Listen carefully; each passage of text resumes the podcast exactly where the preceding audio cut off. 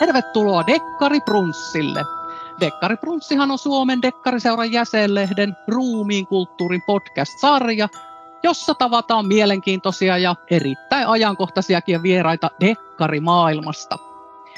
Normaalisti teemme tätä taltiointia tuolla Pasilan podcast-studiolla, mutta tänään me olemme Suomen Turussa ja syykin selviää pian. Minä olen Ruuminkulttuurin päätoimittaja Päivi Remes ja tänään tässä jaksossa on vierailevana isäntänä ex-ministeri Dekkaristi Kari Häkämies. Tervetuloa. Kiitoksia. Ja vieraana meillä on turkulainen ikoninen dekkaristi Reijo Mäki, joka on palkittu muun muassa Dekkariseuran vuoden johtolankapalkinnolla vuonna 2013 rikosromaanistaan Serippi. Tervetuloa. Joo, hei vaan. Loistavaa, että saatiin sut viime, viimeinkin mukaan. Olet ollut nimittäin vieraslistallamme tällainen toivottu vieras. No niin, Reijo. Lähdetäänpä pikkasen kelaamaan tota huikeaa, huikeaa dekkaristi-urasi. Tänä vuonna ilmestynyt Köyhä ritari oli Jussi Vares Dekkari numero 34. Eli vaikuttaa nyt siltä, että sarjasi ohitti juuri ennätyksen Mauri Sarjolan Susikoski-sarjan, josta ilmestyi 33 kirjaa. Pakko kysyä, oliko tämä alkuperäinen tavoitteesi?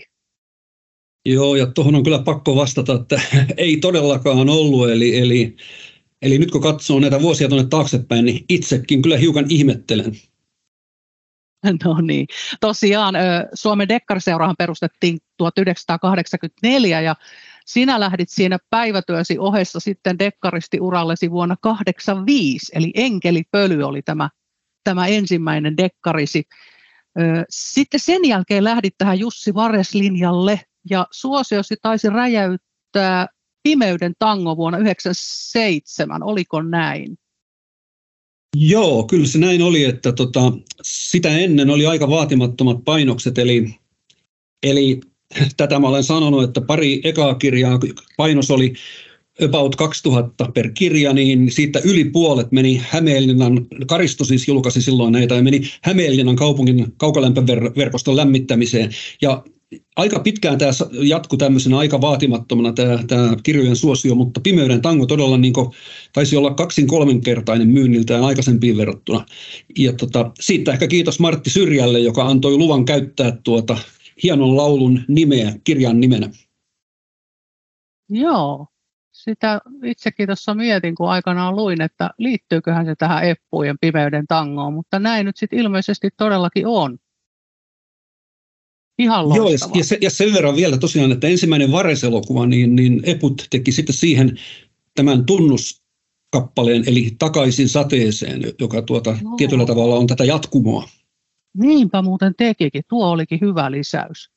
Okei. No tuota, mitenkä nyt sitten, olet tosiaan näin pitkään kirjoitellut tätä Jussi Varesta ja, ja onkin pakko ottaa tähän semmoinen hauska knoppitieto, että, että asustelit aikanaan Turun kerrostalossa, joka sijaitsi Turun kuuluisalla Hirttokukkulalla, jossa siis oikeasti on aikanaan telotettu ihmisiä ja nykyisin taidat asustella siellä Kakolamäellä, että onko nämä osoitteet niin kuin must, kun on jännityskirjailija kyseessä? No hiukan sattumastakin on kysymys, mutta tuota, on se jotenkin inspiroiva joskus kävellä iltakävelyllä tuolla, tuolla, tuolla harmaa kivi linnan ympärillä ja, ja katsella ja mietiskellä, että minkälaisia sankareita täällä on sitten ollut. Ja siellä on ollut monennäköistä sankaria kyllä. Aivan, joo.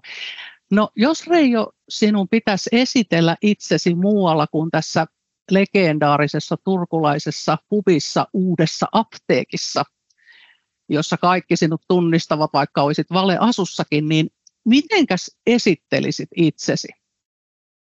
Joo, että jos tuommoista jonkinlaista CVtä yrittäisi kasata, niin se voisi lähteä siitä, että, että mä olen satakuntalainen cowboy, viiden lehmän farmilta lähtöisin ja sitten näitä muita hommia on ollut ahtaushommat Turun satamassa, telinemiehenä puolitoista kuukautta yhtenä kesänä Pernon telakalla, sitten tiskaajana ja tunnelpainan lipumyyjänä Tukholmassa ja ö, viisi vuotta hurahti kauppakorkeassa opiskellessa ja sitten kymmenisen vuotta yrityspankissa ja ne oli just ne hulluimmat vuodet.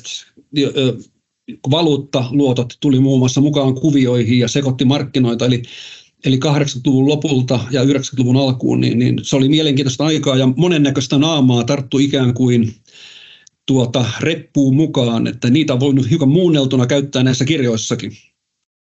No aivan varmasti. Miten Kari, miten teillä Reijon kanssa nämä, nämä tuota niin, urat ja tuttavuus risteävät? No oikeastaan aika yksinkertaisesti. Minähän en ole varsinaisesti tosin ei Reijokaan ole, mutta tulin tänne Turun seudulle kymmenisen vuotta sitten ja, ja Reijon olen sitten ainakin silloin tällöin näissä yhteyksissä tavannut ja joskus nähty tuolla apteekissa, apteekissakin, mutta tuota, teitä juomassa tai te, teetä, teetä, teetä, ja väristä juomaa ainakin. Niin tuota, mutta mä kysyisin vielä tuosta Jussi Vareksesta, että sun, jos minä arvioisin, niin sun romaanien vahvin tekijä on nämä hahmot. Ja, ja joku sanoikin, että se onkin kirjan tärkein teki sitten minkälaista kirjaa tahansa, mutta miten tuo Jussi syntyi? Siis, jokuhan on sanonut, että se on Reijo Mäen alter ego, ja, ja tota, joku kirjallisuuden tutkija on sanonut, että jokainen romaanihahmo on aina kirjassa jonkunlainen alter ego, mutta miten, miten Jussi syntyi, siis sinun kaltaisesi komea, älykäs mies, mutta oliko muita selittäviä tekijöitä? No noista adjektiiveista nyt en tiedä, mutta tota, tota, syntymä tapahtui sillä tavalla, että eka kirjassa Jussi Varas ei esiintynyt, tosin sekin oli tietysti dekkari, ja eka kirjan jälkeen tietysti tulee tämmöinen huokauksen paikka, että mitäs nyt, ja sitten mä yhtäkkiä vaan valitsin niin tyylilajiksi sen, että mä lainaan tuolta Amerikan länsirannikon 20-30-luvulta tämmöisen kovaksi keitetyn dekkarihahmon ja siirrän sen suomalaisen miehen nahkoihin ja tietysti tänne Suomen länsi, Amerikan länsirannikolta tänne Suomen länsirannikolle. Eli kyseessä oli tietynlainen pastissi ja mietin, että ehkä tämä on nyt vaan kokeilu ja sitten mä taas teen jotakin ihan muuta. Ja olen mä nyt vuosien mittaan tehnyt kymmenen kirjan verran muuta tuossa niin ikään kuin välillä, mutta aina on Vares ollut mukana ja, ja, ja, tota, ja tällä, tällä tiellä ollaan, että, että aika pitkään me kaksi olemme toisiamme kestäneet. Joo, hyvältä kuulostaa. Ja Jussi Vares on vissiin, lopetti tuon vanhenemisen 45-vuotiaana. No about silloin, eli sitä ennen tuota, minä ja Vares mentiin tasatahtia, mutta väkisinkin tuli mieleen, että kun Vares on kuitenkin tämmöinen toiminnallinenkin hahmo, e, eli, eli asioiden pitää toimia, muunkin pitää toimia kuin pelkästään maksan, niin, niin tota, tota, tota, parempi, että, että Vares on vähän niin kuin Bondi, joka on tietyn ikäinen aina sitten sitä eteenpäin. Niin, että hän ei käy niin kuin säännöllisesti lääkärille eturouhasvaivoja valittamassa, ei, vaan ei, vaan Vares, pystyy, Vares, pystyy säilyttämään Vares, Vares ei tee sitä. Ja tota, tota, tota, tämä, tämä on tietysti herättänyt kysymyksiä tämä ratkaisu, mutta on tämä nyt ollut toimivampi. No var, varmasti näin on. Sullahan on muitakin hyviä hahmoja siellä kirjassasi. Tämä Alanen ex-pappi, antikvariatin pitäjä ja sitten erityisesti tämä alkoholisoitunut kehno novellikirjailija Luusalmi. Mitäs näistä hahmoista haluaisit meille kertoa? Niin, Alasesta voi sanoa, että hän oli tuota teologisen tiedekunnan ateistikerhon puheenjohtaja silloin opiskeluaikoinaan. Ja, tota, ja Luusalmi on kirjoittanut yhden ainoan julkaistun kirjan, jonka nimi on Urbaani ja jurtta musiikkia, mutta tuota, näitä kirjaideoita hän viljelee koko ajan tuolla Just parasta aikaa muuten, kun mä kirjoitan nyt seuraavaa kirjaa, niin Luusalmi ilmoittaa, että hän kirjoittaa tämmöisen autofiktiokirjan, jonka nimi on Maailman lyhyin kuukausi, ja joku antaa finkin, että miksi et sä laita nimeksi vaan helmikuu. Niin Luusalmi sanoi, eikö tämä on siis ju, ju, tuota, toukokuun vuonna 2012, jolloin jäi hiukan hihna päälle, ja mä muistan siitä vain kolme päivää ja kaksi yötä. Mutta no niin. onko niin, että Luusalmesta on selvästi tullut läheisempi kuin Alasesta ja tuota, ainakin noin lukijalle vaikuttaa se, mutta niin, mutta nämä naishahmot ja Jussi menestys naismaailmassa, jota toki on, mutta, mutta jotenkin selkeältä näyttää se, että, että semmoista lopullista menestystä tai, tai miten nyt sen haluaa sitten sanoa, että onko se menestys vai, vai, vai tappio, mutta, mutta Jussin niin kuin ihmissuhteet vastakkaisen sukupuolen kanssa käy aika lyhytaikaiseksi. Joo, näin on. Eli mä oon miettinyt sitä näin, että jos Jussilla todella niin onnistaisi lopullisesti tuota, jonkun naisen kanssa, niin se olisi taas minulle kirjoittajana tuota, epäonnekasta, koska tuota, sitten puuttui sitä kirjoista siis se aspekti, että Jussi taas herää jonakin aamuna jostakin ja katsoo, että katto näyttää vieraalta ja kuka hengittää tuossa vieressä. Siis tämän tyyppiset, tämän tyyppiset tilanteet vähenis niissä, niissä seuraavissa kirjoissa. Eli ikävä kyllä se näyttää Jussilta tältä, että sitä oikeaa nyt ei vaan tuppaa löytymään ja aina tulee jotakin niin sanotusti väliin. Mainiota. No hei, kuvalkaas molemmat vähän teidän kirjoittamistapaanne. Joo, tota, se on kyllä mulla tällä tavalla, että mä en tee mitään tarkkaa kaaviota, että, että todella mä panostan ensi alkuun, niin kun mä edes alan kirjoittaa näihin, näihin hahmoihin ja, ja yritän syventää niitä ja keksiin niille tuota, erityyppisiä, erityyppisiä tuota, luonteen piirteitä, elämäntilanteita ja tämmöisiä. Tämä on se homma. Ja sitten kun ne alkaa kirjoittaa, niin nämä hahmot kyllä keskenään sitten keksii sitä toimintaa ja, ja vie juonta eteenpäin. Näin se vaan on. Ihan tietyn tyyppinen loppuratkaisu tietysti jollakin tavalla on, on olemassa ja, ja, ja tota, jossakin kirjassa tosin on käynyt näin, että huomasin, kun olin kirjoittanut kirjan melkein loppuun, että minähän olen väärässä, että tuo kaveri, jota mä olen koko ajan pitänyt syyllisenä, niin sehän on syytön mies. Ja se tietysti aiheutti melkomuista ongelmaa sen kirjan loppuun saattamiseen. Ja, tota, ja tämä nyt pitää kertoa. Tämä liittyy vanhaan hyvään ystävääni Markku Intoon, edesmenneeseen hienoon runoilijaan sillä tavalla, että silloin kun mä kirjoitin jäätynyttä enkeliä, niin aika paljon istuin Markon kanssa tuolla, tuolla Turun legendaarisessa Hämeenportissa ja sitten siinä tuli aina kuudennen kaljan jälkeen palattua siihen, että kun kirjo, kirjoittaminen tökkii ja tämä yksi juttu vaan ei niin aukene, että kuka murhasi tämän yhden tietyn porilaisen tytön sinne lumikinokseen. Ja lopulta Markku kyllästyi tähän jankkaamiseen, sanoi, sovitaanko hei Reijonen niin, että sitä pikkuneitiä ei tappanut kukaan, piste. Ja tämä ratkaisi koko homman kotimatkalla. Mä keksin, miten, miten tuota kirja päättyy.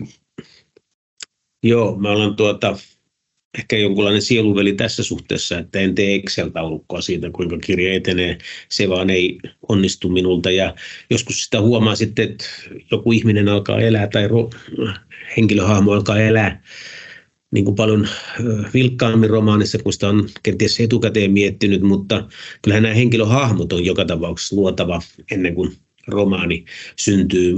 Mun maailmahan on politiikan maailma ja sitten mä tapaan aika usein kysymyksen siitä, että kuka muistuttaa ketäkin. Ja yritän välttää sitä kohtuullisen paljon, mutta toisaalta kiusausta ei ihan voi välttää ja, ja, ja, ja joskus on pakko joku ihminen sijoittaa sinne joka on myöskin oikeassa elämässä jotain sen tyyppistä tehnyt. Mutta dekkaristit jaetaan vähän kahteen lahkoon, että niitä, jotka suunnittelee kaiken etukäteen, ja sitten niihin, jotka antavat sen kirjan viedä ja, ja kuljettavat juonta sitten sen mukaan, kun, kun koneen äänessä istuvat. Ja ei varmaan ole oikea eikä väärää tapaa tehdä, on vain erilaisia tapoja. Aivan. No Reijo, onko sinulla omaa suosikkiasi näistä Vares-kirjoistasi? Joo, tuossa on, eh, jos nyt kaivaa semmoista niin erikoisuutta Vares-sarjassa, niin Hard Luck Cafe on kirja, joka sijoittuu, sen voi sanoa, että se on tietyllä tavalla, no en mä tiedä skifiä, vaan siis se on niin tämmöistä dystopia tulevaisuutta, sijoittuu tulevaisuuden Turkuun, joka ei ole kovin häppöinen paikka ja, ja, ja tuota, Jussi Vares on 80 äijä, ja hän on autopordelin yövartija ammatiltaan, eli elättää itsensä sillä, koska ei ole enää minkäänlaista sosiaaliturvaa ei ole olemassa. Että, tota, se on, siis se on tapa, tapa säilyä hengissä. Ja tota, siinä on aika erikoinen maailma ja, ja sitä kirjan juonta niin ryydittää tämä, että Turkuun ilmestyy Vareksen oma poika, se paljastuu nyt vasta Väräkselle. Hänellä ei ollut ikinä tietoa tällaisesta ihmisestä, että se on olemassakaan. Ja tämä poika on ammatiltaan tappaja, mutta tappaa ainoastaan pahoja ihmisiä. Ja tämä kirja on todella niin kuin sitten sellainen, joka on jakanut mun lukijakuntaa. Jotkut ei ole ymmärtänyt sitä ollenkaan, että miksi mäkin on tämmöisen kirjoittanut ja toiset taas pitää, että se on niin kuin ihan ihan niin kuin ehkä, ehkä kolmen kärjessä. Et nä, ja, ja mua itse se jotenkin kyllä siis kiehtoo sen uud, ihan oman maailmansa takia, jonka mä oon siihen sitten rakentanut. Joo, Hard Luck Cafe, joo. Mistä tuo nimi, nimi ponkaisi? No tota, tietysti on hard, hard rock cafeita aika tavalla, mutta tuolla Kakolan, Kakolanmäellä niin, niin joskus kai kutsuttiin sitä paikallista ruokalaa tai jotakin kanttiin ja siellä kivimuurien sisällä, että se on hard luck cafe ja, ja se on kyllä aika hyvin, se ei ole mun keksimä siis sillä tavalla, vaan olen kuullut tämän. Aivan. Takolassa joo. muuten ei ollut koskaan ruokalaa, siellä syötiin osastolla tai sellissä. Joo, joo, kerran joo. varmistin sen joo, siellä toiminnalta talouspäälliköltä, ja, mutta tuota, nimihän on aivan oiva. Joo, joo, joo. Ja siihen sisältyy tietenkin kirjailijan vapaus aina. Joo, kyllä. Aivan.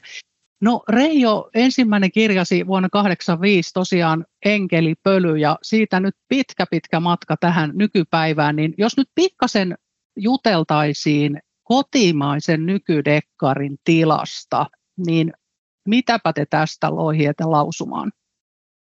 No tässä on semmoinen selvä kaari havaittavissa, että silloin 85 niin, niin ainut dekkarikirja, joka Suomessa myi, oli Matti Yrjänä Joensuu ja, ja kaikki muut oli aika tavalla niin kuin, niin kuin varjossa niin sanotusti. Mutta sitten jotenkin alkoi tapahtua tuossa 90-luvulla ja 90-luvun lopulla niin, niin tämä anglosaksisten dekkareiden, no silloin tuli myös tietysti ruotsalaiset mukaan kuvioon, niin, mutta anglosaksisten dekkareiden tuota, äh, valta-asema alkoi hiipua ja, ja, tota, ja, ja sitten suomalainen dekkari alkoi kyllä nousta. Siinä samalla tietysti myös sitten nämä ikuiset ruotsalaiset. Niin mä olen joskus muuten sanonut näin, että että jos sä menet lavantai-iltana Ruotsissa mille tahansa kebabkioskille, niin ihan varmasti sekä sun edessä että sun takana on pari, kolme ruotsalaista dekkarikirjailijaa. Eli, eli niitä on siellä niinkin paljon.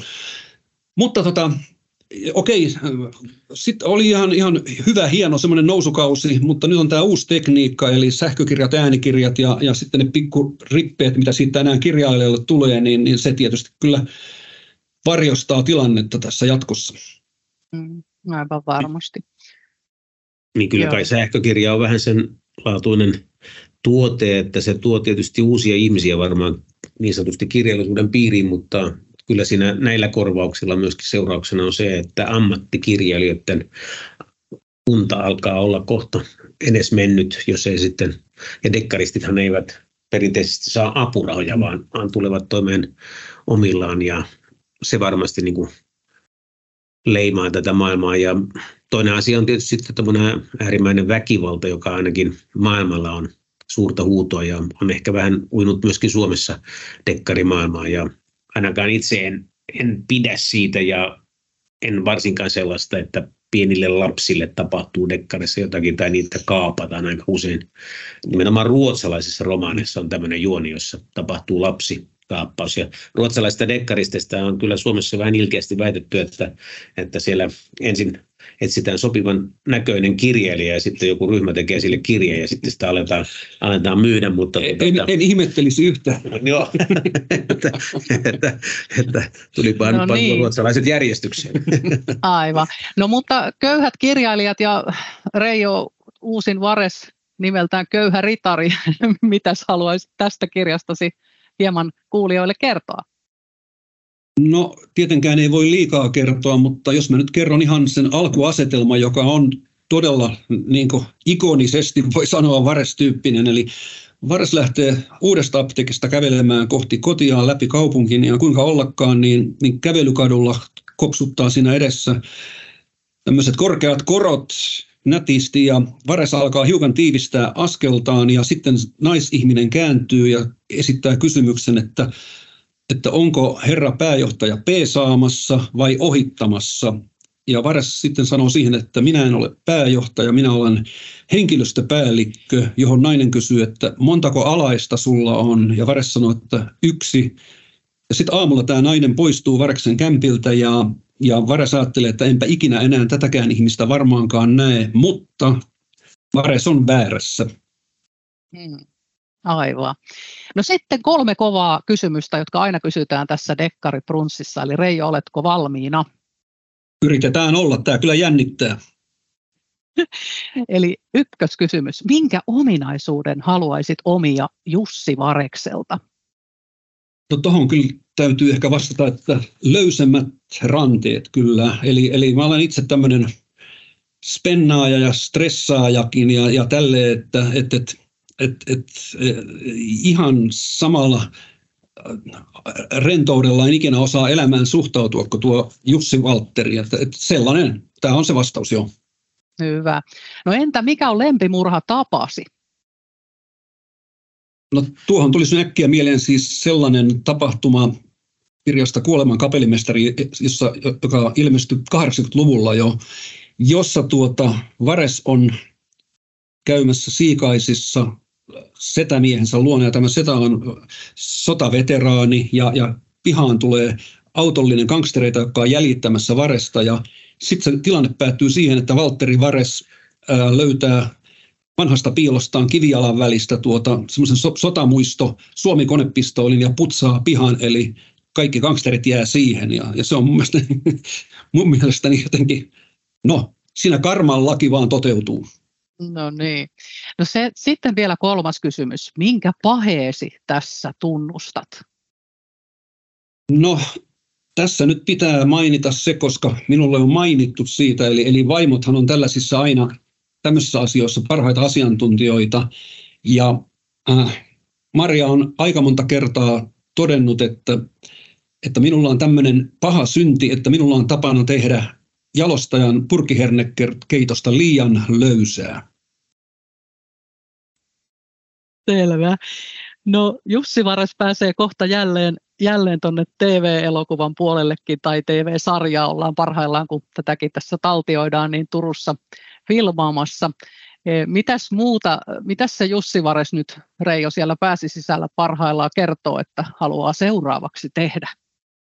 No aika pitkälti hän on tehnyt jo, koska tässä on ollut tämmöinen pieni, pieni vaiva, eli, eli tuota, vasemmassa jäljessä on iskias hermo hiukan vihotellut, joka tarkoittaa sitä, että mä olen aika tiiviisti tässä loppukesältä ja alkusyksyä niin, niin istunut koneen ääressä ja, ja siinä mä olen nyt kyllä oikeasti käytännössä saanut tuota ensi kevään kirjan aika tavalla jo ihan, ihan niin kuin jiiriin ja valmiiksi. Ja, ja työnimi on tällä hetkellä maitolasi mies ja, ja voi hyvin olla, että se tulee tuossa vapun jälkeen sitten sillä nimellä uloskin. Jaha, eli uuteen apteekkiin pitää kehittää uusi nimikko drinkki. Niin, niitähän on näitä maitopohjaisia juttuja, mutta onkin parempi keksiä joku muu, koska valkovenäläinen ja mustaryssä, niin, niin ne ei oikein hyvässä huudossa ehkä tällä hetkellä. Aivan, joo. Entä Kari, sinulla taitaa noin vuoden päästä tulla uusi dekkari ulos. Joo, mä kirjoitan semmoista, olen antanut sille työnimeksi Verikoirat, se kertoo, päähenkilö on Henrik Hamilo, valtiosihteeri, joka siirtyy uuteen ammattiin, koska hän on tannerilainen sosiaalidemokraatti ja tässä hallituksessa, jossa nyt ollaan, niin ei ole mitään sosiaalidemokraattia. Ja sitten toinen hahmo on tämmöinen Lotta Simula, Ilta-Sanomien erikoistoimittaja, mutta siinä ollaan tekemisissä mm, Venäjän turvallisuuspalvelu FSBn kanssa, niin kuin tänäkin keväänä julkaistussa ruotsalaisessa mysteerissä. Ja tänään syksynä esiin, tai tuli ulos minulta ja Roosa Meriläiseltä yhteinen kirja, joka on nimeltään Presidentin tekijän kuolema ja kertoo semmoista espoolaismiljonääristä, joka kuolee löytyy uima-altaastaan niin kuin Bruno Ryksek, mutta hän tiesi kaikista neljästä presidenttiehdokkaasta paljon ja pahaa. Loistavaa. Eli Suomen Turussa näköjään dekkaristit ahkeroivat edelleen. Hei, lämmin kiitos teille molemmille tästä vierailusta. Kiitos, Joo, kiitos, kiitos. Kiitos myös kuuntelijoille.